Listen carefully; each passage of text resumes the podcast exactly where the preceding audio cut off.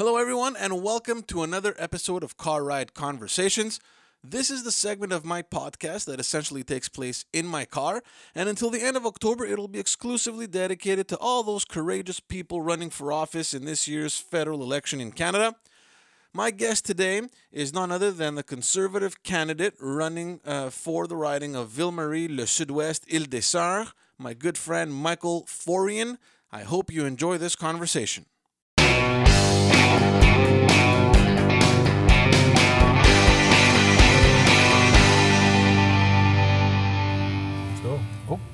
Oh, back up here.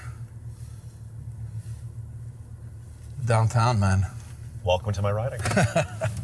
You know, aside from campaigning, which is probably you know a fun thing for people that are that have uh, some sort of experience in politics, Right. You're campaigning downtown, so it doesn't really get much better, does it?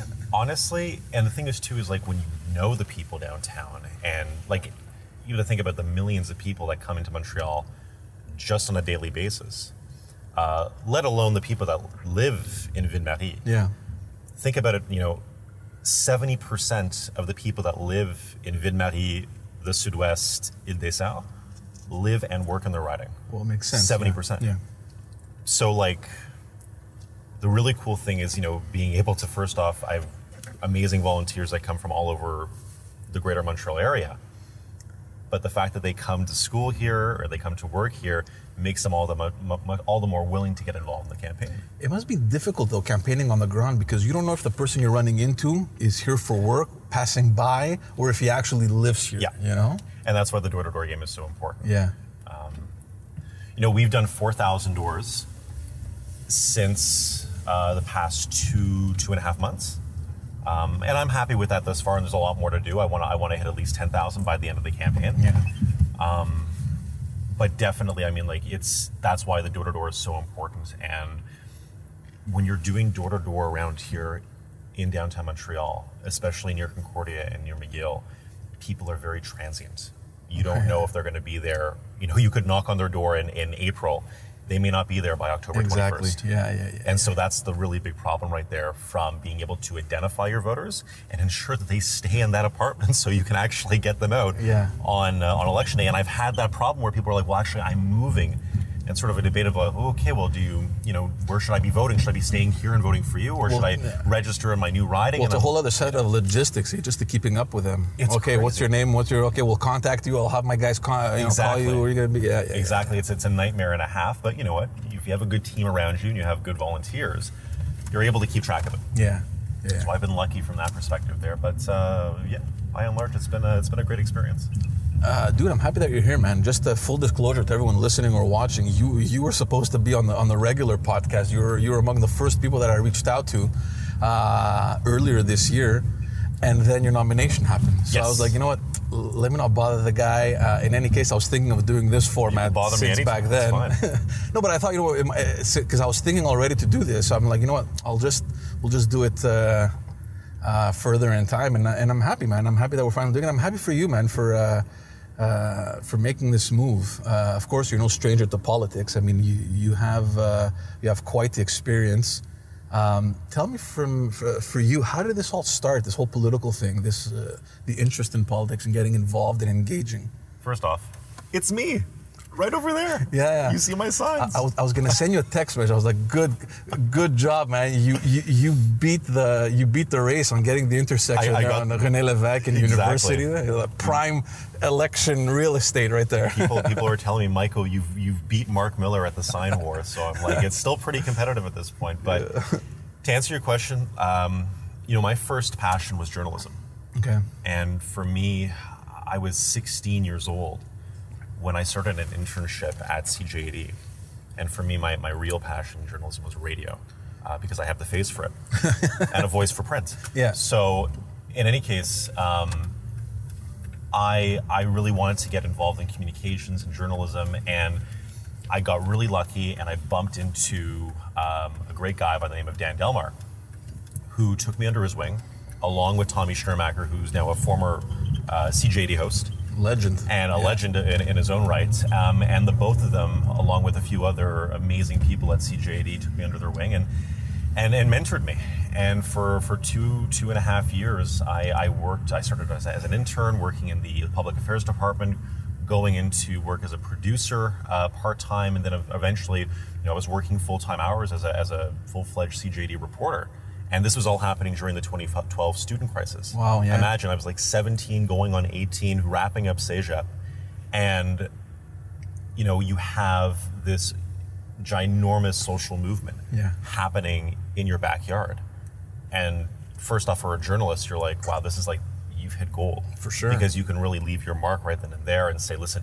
And and the thing too is that the thing that also helped me was the fact that nobody, none of the the senior reporters inside of the newsroom wanted to go onto the streets. I mean, a lot, not a lot of them, because you know there's tear gas yeah, yeah, being exactly. dispersed. There's mm-hmm. you know uh, flashbang grenades going off. Um, you know, people are getting, you know, reporters along with protesters, along with, you know, disruptors are getting hit across the head with uh, police batons. Yeah. I mean, it's a scary time out there. So I was able to take advantage of that, um, and and you know make a bit of a name for myself as this you know young gutsy reporter going there and hitting the streets. Yeah. And and it was, albeit that it was very sad to see a lot of the violence that occurred on on all sides. Um, I was really, uh, I look back and I said to myself, had I not done that, I would not be here where I am today. And it's thanks to those people like Tommy, like Dan, um, that propelled me like that. So hitting, you know, politics, politics came a little bit after because, um, you know, CJAD was bought by a major media consortium mm-hmm. and um, consequently, you know, fired about a third of the staff. And I quickly said to myself, you know what? This is not how I'm going to be able to raise a family. Yeah. This is not how I'm going to be able to survive. Um, as a young professional, uh, you know, starting off his education, um, his post-secondary sec- uh, education, where am I? What is my path? And it, was really like a reflective time for me. Like, where do I go from here?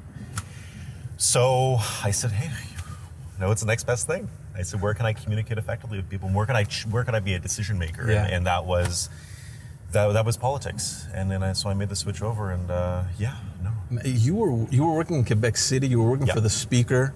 Yeah. Um, I and it was, and, but my first job ever in Quebec City was working for Geoffrey Kelley. Okay. So for I was working for Geoff Kelley, who member of the National Assembly for the West Island at the time, and was working at his ministerial office. Um, I think Geoff told me I still have the record for being the youngest political advisor inside of a ministerial office. You were what, 18? 18? 18. And, and, you know, I had half of the files in the office. I was working with um, English speaking indigenous populations across Quebec. Yeah. So the Cree, the Algonquin, um, you know, the Inuit in their own rights. Um, and it was, you know, trial by fire. And I, I, think I pulled it together pretty well. And then from there, you know, um, after a little while, went to go work for, uh, for Jacques Chagnon. Speaker in the Speaker of the House, uh, obviously, you know, more or less neutral mm-hmm. uh, position, right? So yep. you're behind the scenes uh, in this, uh, you know, with these responsibilities where you can't really take a position, right? You don't want to tarnish the name of the Speaker of the House mm-hmm. and so on. So you go from there to like full out candidate. Yeah. Uh, here I am. Tell me about that transition. How does how does that how does that happen? I think you know I've always had conservative values, um, and fiscally conservative because I'm, I'm very progressive in that sense. There, obviously, you know, very you know proud of, of our LGBTQ stance. We're a very openly LGBTQ friendly party. Um, you know, a, sta- a, party that you know I'm a I'm pro-choice, um, and I'm very proud to be pro-choice. Um, and you know, I'm a progressive conservative in that sense. There, on fiscal issues, um, I, I think that fiscal conservatism is something that we need to bring back to Canada because over the past four years, we have not had that. Mm-hmm. Um, so I think uh, at the end of the day, it was was it a difficult transition? You know what? It was difficult during those those years that I was working for the speaker and that I was working um, in, in in his shadow of, of neutrality, mm-hmm. and those were the difficult times. Now I've sort of been like unleashed. Yeah, you're so almost free, can, right? There's a sense of uh, like freedom. You can yeah. actually do and say what you want exactly. without having. Uh, uh, well, you still have to be careful about what you say. Yeah, absolutely. Yeah, but know, I mean, you're not doing it like, for example, um, with a thought of you know what are people going to say? What is your boss going to say? Can I do that? Is it gonna is it gonna affect any decisions right. that you know we're working on or you know that that sort of yeah. thing? And I and I think so. It's like a weight off your shoulders, kind of. For sure, and, and I think that's that's what it's like for any um, you know, whatever you're doing, whatever job you're doing. I mean, even working as a reporter. I mean, like the questions you ask.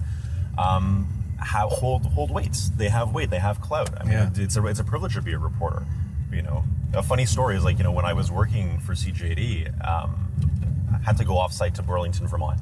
And it was the first time I was again 17, 18, going to Burlington for it was the meeting of New England governors and Eastern Canadian premiers, and I was there to cover Jean Charest. Yeah. And it was actually a week before the September 2012 election that Charest lost Yeah. and Pauline Marois became Yeah. uh, premier of Quebec under a PQ minority government.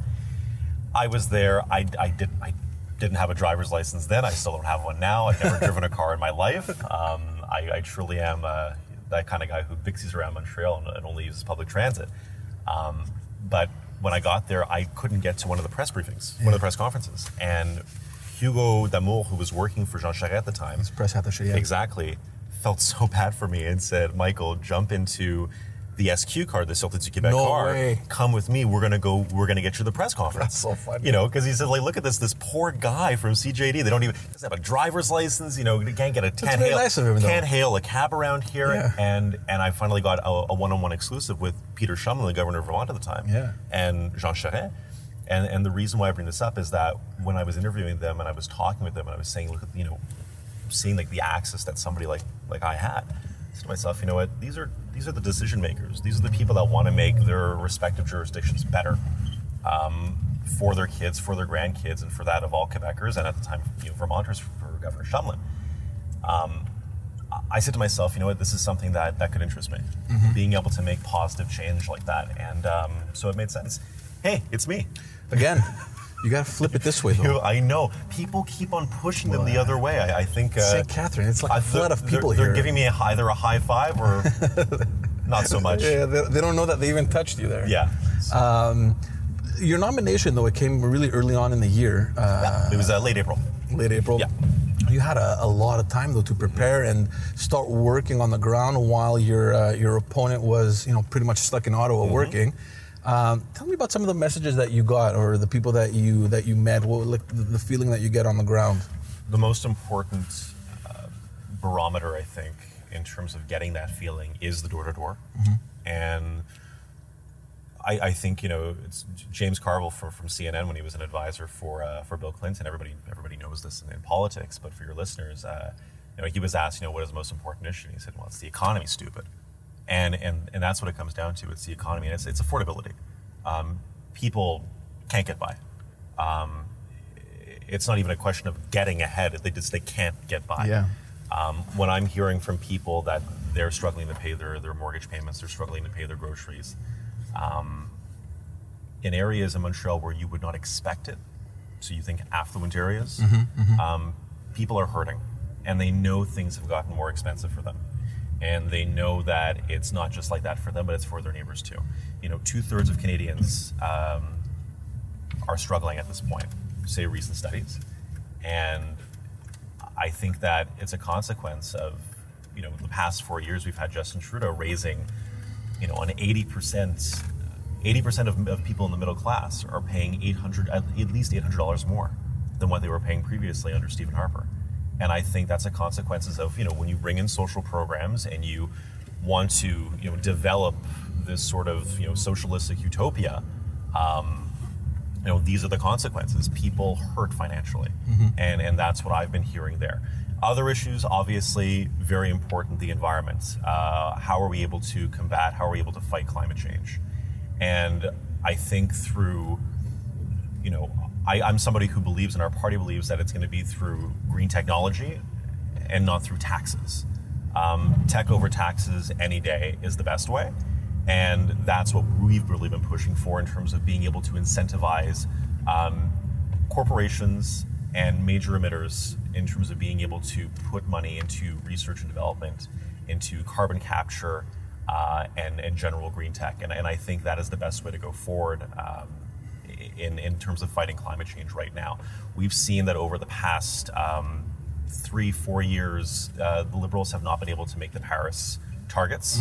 Um, in 2016, they were off by 44 megatons. In 2017, they were off by 66 megatons. Now in 2018, they're going to be off by 108 megatons. Yeah, but neither was the previous uh, conservative government, mind you, right? Not They- as bad as this. Yeah. Not as bad as what we've seen over the past three years. And and Trudeau, for him saying that he was going to be a major. Um, a major force to be reckoned with when it came to climate change. Uh, he's obviously been pretty lackluster from this standpoint, and a lot of room. Um, it's given us a lot of room to be able to present our plan, uh, 55 points um, on how we can make the environment better, uh, obviously reduce our emissions, but working in tandem with major emitters, uh, not taxing, uh, you know, groceries, for example, that are being hit with the carbon tax. At the end of the day, the carbon tax is only hitting about 8% of major corporations that are major that, are big polluters. The rest, the 92%, it's coming onto that coffee there in your hand. Yeah. It's coming onto your grocery bill. It's coming onto your gas bill. It's coming into your heating bill. This is not acceptable for, for everyday Canadians to be having to foot the bill for this. So, say you're elected on 21st of October, Mm-hmm. you're obviously downtown. There's a lot of things happening downtown. What are some of the things that you would love to, to change or to work on? First and foremost, I mean, if you look at the constituency overall, because this is something that affects the entire riding, um, but also I would say primarily also Nuns Island is is, is the demolition of the, the Champlain Bridge. Yeah. Um, we uh, have a, a beautiful bridge that was uh, announced by, by Prime Minister Stephen Harper, and uh, we're very proud of the fact that it was a conservative government that led the effort for a new Champlain Bridge. Um, even the Liberals uh, tried taking credit for it over the past uh, four years. Uh, what we need now is an action plan to take care and ensure that the demolition of the Champlain Bridge is done in a way that is respectful to the environment Yeah. and is respectful also to the people that live around the bridge and access that area every day. That is a big concern in terms of congestion right now for those that are in and around Nuns Island and also in and around downtown Montreal. Yeah. So it's it's something that the, the, the plan has not been effectively communicated. That's something that's been very um, uh, annoying. There's no timeline either, right? I mean, uh, yeah. And, and and this is the, the the major thing too is that even even with a, an established timeline, the delays uh, are the biggest worry. Just like you know we faced delays with the Champlain Bridge uh, over the uh, when the Liberals came in. So I mean it's uh, those are the consequences that we're facing right now, and and that's what I, I'm worried from that perspective there. But you know it's it's also a very you know just in terms of a, you know affordability and getting by and and things getting more difficult over the past four years. It's it's a challenge I think for any um, MP that represents an urban riding that uh, you're dealing with wealth disparity, a, a big wealth gap between, um, you know, the, the top of my riding, the northern part of my riding, and the, and the Golden Square Mile being fairly affluent, fairly wealthy. Um, the middle, the middle section here, a mix. Um, obviously, times are I would say were tougher for, for this sort of downtown core. Uh, you know, Little Burgundy, um, you know, Point St. Charles. Uh, the, these are areas where um, you know families are truly struggling, and and then again to the south in Nuns Island, again retired, but also a mix of new families too, Yeah. new young families that are coming in over there. So it's it's a challenge for any uh, elected official, I think, in this area to be able to, um, you know, concretely put on paper uh, a plan that would be able to serve uh, the global sense of the riding. I think it's a question of dividing into sectors, and being Yeah. able to target efficiently. You need to have a message for each of the of the of the, the quartiers of, of Yeah. the uh, of the neighborhoods, neighborhoods. itself. So, like, you, you look downtown, obviously, it doesn't take a genius to figure out that there's a lot of office space. A lot of people Yeah. work here. It's, it's, your, it's your downtown core. Mm-hmm. There's been recent uh, uh, developments uh, provincially in Quebec, and two bills specifically, Bill 9 and Bill 21, Mm-hmm. uh, that are that are going to have, if, if they haven't had already, an impact uh, not only in the people living in your riding, but in the businesses um, in this uh, in this riding. You know, we're talking about Bill 9, that, uh, you know, restrictions on immigration policies, which uh, you know comes at a time where we already know that there's a labor shortage. Right. So obviously that has an impact. especially in the regions. Yeah, in the regions, but uh, I mean, but know, downtown's facing it too, for sure. downtown as well. Um, and you have a very diverse population that is seeing the effects of Bill 21, where we're restricting the um, uh, restricting them to wear you know religious symbol uh, in public uh, workspaces. Uh, of course, these are provincial uh, provincial jurisdic- jur- jurisdictions. I think that this is a topic that everyone is kind of afraid to touch. Um, nobody really wants to you know, to, to, to take on that question because of the fact that, you know, you're, you're in an election right now and you don't want to uh, affect the Quebec population. Uh, Bill 21 is serious. It's being contested right now. Uh, how do you feel about that? I mean, I know that your leader came out and said, you know, they're not going to challenge it if, uh, you know, if uh, if a conservative government were, get, were, were to get elected. How do you deal with something like that when you have people in this riding that are ultimately going to be affected by it? I, I think that it, this is something in terms of social issues that has been on the front of minds of uh, not just Quebecers but all Canadians because the rest of Canada has been watching the developments of Bill 21 here. And uh, I can tell you that um, when I go door to door, when I speak with people, I'm getting mixed messages depending on who I'm speaking to. Yeah. At the end of the day, I think it's a question of respect. And you said it yourself, it's a provincial matter in that sense there, it's provincial jurisdiction. And I think it's important to be able to respect the, uh, the consequences of uh, elections and democratic elections. The CAQ was elected in October of 2018 uh, with a mandate to go forward with this legislation. Quebecers voted for that. Um, and I think it's important to respect uh, the will of the voters. That being said, the other thing that my leader said, that Andrew Scheer said, was that we would in no way whatsoever ever bring similar legislation of this kind to the federal level. That will not be happening. Yeah. And Canadians can be assured that we will never uh, put forward uh, legislation of that nature. But at the same time, we need to respect the fact that this is something that Quebecers voted for, and you have to always respect the will of the voters. The only, you know, it may look at polls, public opinion polls. Everybody's infatu- infatuated by polls these days and polls, uh, poll aggregators. The only poll that matters is the poll on election day. Yeah, exactly. You know this as well as I do. I do. So it's that's what it comes down to. Um, you know, you guys came out of the gates, man, punching. Uh, you beat Justin Trudeau to to the launch of the campaign, which I thought was masterful. Yeah. Uh, do you think that's going to set the pace for the campaign? Do you think we're going to be seeing attacks flying left, right, and center from from either side? It's it's sad, but I, I, I I'm always a, a positive thinker. Um, but I think that we need to be. Uh, you need to know when to punch, and you need to know when to fight, and you need to be calculated with that. Um, the Liberals have certainly made it very easy for us. Uh, just on the ethics file alone, uh, you look at SNC, uh, you look at uh, you know the fact that Jody Wilson-Raybould uh, was interviewed just two days ago by the RCMP. Uh, there is a preliminary investigation uh, going on, so they are in the step. The RCMP is currently in the step before an investigation would be launched, um, and they are interviewing witnesses the, that believe that there was a um, major political maneuvering inside of the prime minister's office that violated the law. And we already know that you know the prime minister violated the ethics law twice, twice. Um, you know, Mario Dion came out and, and made that very clear. But uh, in recent events, it's in the recent uh, past few weeks, it's, it's been very uh, public in the sense of you know the ethics commissioner coming out and saying that the prime minister broke the ethics law when it came to the SNC affair. The influence that was the undue influence and the pressure that was put on the attorney general at the time, Jody Wilson-Raybould, was completely inappropriate and illegal. See, th- this is the thing about the SNC-Lavalin. Uh, you know, everyone's calling it a scandal. I just think it's one of those damned if you do, damned if you don't kind of situations, you know, where had he not done anything and those, you know, thousands of jobs were to be lost, he'd get slammed. But they weren't going to be lost. And I'll tell you one thing: the the, the the chief executive officer of SNC came out, came out and said those jobs were never at risk. Those nine thousand jobs here in Montreal were never ever at risk Okay. of leaving. And that's when you have SNC saying that themselves.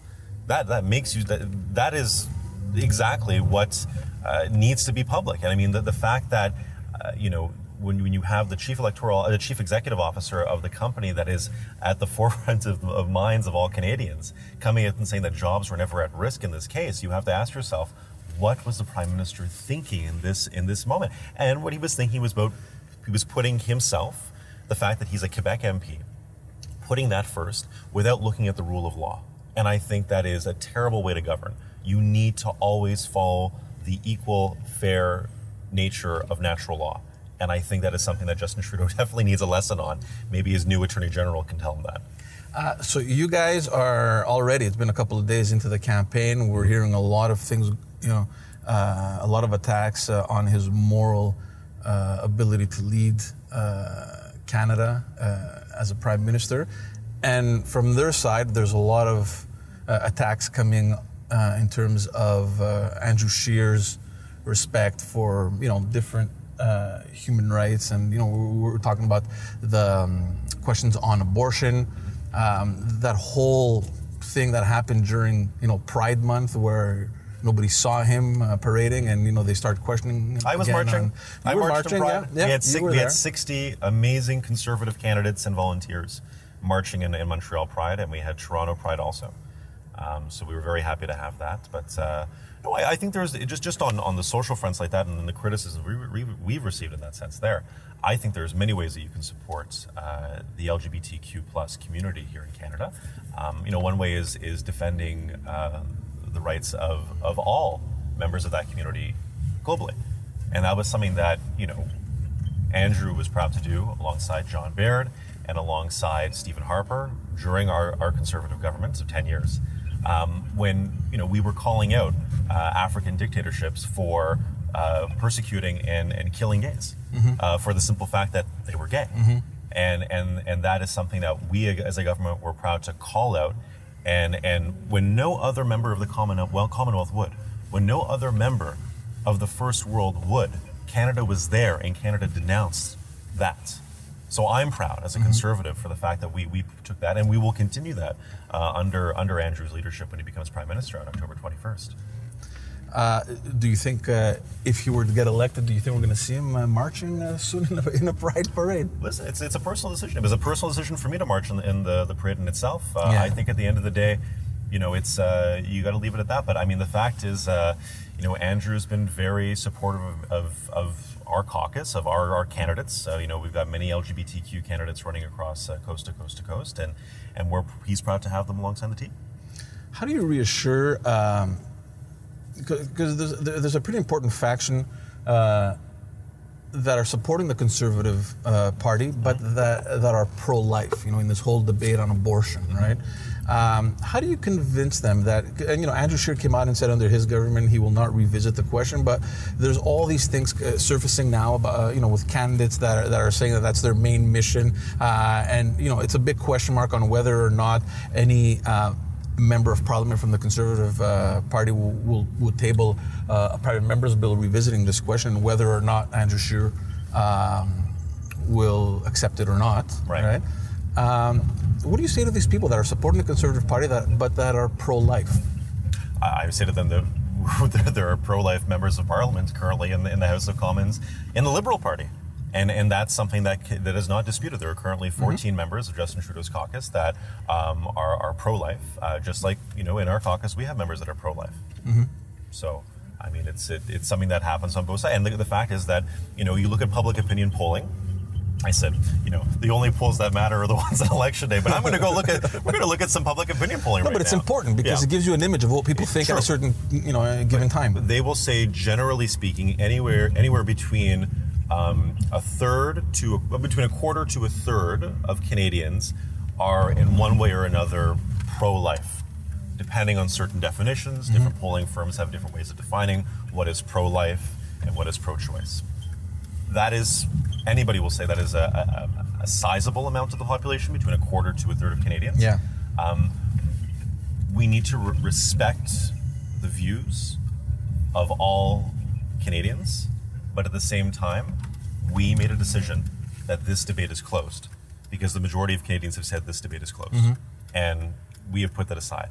But at the end of the day, we cannot govern the individual personal decisions and personal beliefs and faiths of caucus members, just like Trudeau can't do the same thing to his mm-hmm. caucus members. Yeah. They have their beliefs. The one thing that we can do is say, hey, we as a party have made a decision. We're in 2019. We've come to the conclusion that this is decided on. And as a pro choice, hopefully a, a pro choice MP, soon to be, um, I, I, I'm, I'm happy with that, that position right there because I know that it will, you know, women's rights will be protected in that sense there. Uh, let's talk about the platform. Obviously, it hasn't been announced yet. It's going to be coming out during the campaign. You've Little by little, yeah. Yeah, of course, there's going to be different announcements. We're going to get the costings and uh, you know the, the, the whole budgeting of the, the, the platform as well. Mm-hmm. You've obviously been briefed. I don't want you to you know give out the scoop or anything, but what can we expect the Conservatives to uh, to campaign on? Well, I can tell you, we're definitely. We're, I mean, when it comes to you know, putting things out there in terms of spending, Uh, we're not going to start spending until we're able to uh, pay for it. I mean, new spending requires us being able to afford that. You know, government should be able to spend and budget the same way that a family does. Um, you know, you you don't go on the vacation if you know you need to replace your roof after a bad storm. Um, I think at the end of the day, uh, you know, Canadians expect their government to be able to budget the same way they do and have the same respect for uh, you know fiscal issues as they do at home when they're trying to uh, make ends meet. I think at the end of the day, one of the things that we're not going to be doing is giving $12 million to major companies like Loblaws, for example, to go buy fridges, uh, which came out the past few weeks.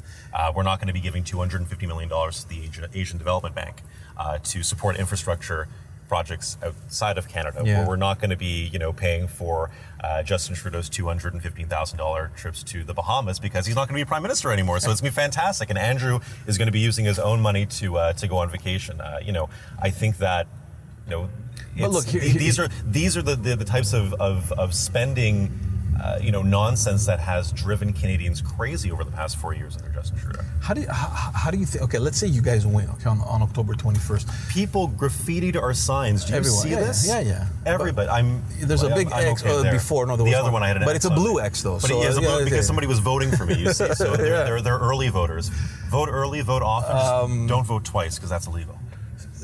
The, the challenge that you're going to have should you get elected on 21st of October. I, look, I think in terms of the budget, the Liberals were way off course, right? I mean, uh, collectively, what about 70 billion dollar in deficit, which is uh, really off what they had um, what they had campaigned on in 2015. But Right. let's say you come into government now, you're going to have to assume the responsibility of limited government uh, government spending in order to make up for that. Mm-hmm. Yeah. So that automatically means cutting, right? No, Uh, it, it does not automa- automatically mean cutting it. It means us being able to ensure that uh, the expenditures and the bloated government that um, Trudeau has put forward in the past four years does not continue in that sense there. The reason why he was unable to balance the budget, as he said, and believe you me, budgets do not balance themselves, is because year after year, Bill Morneau made more spending promises that were outside of the scope of the Liberal platform. So we did not see that coming.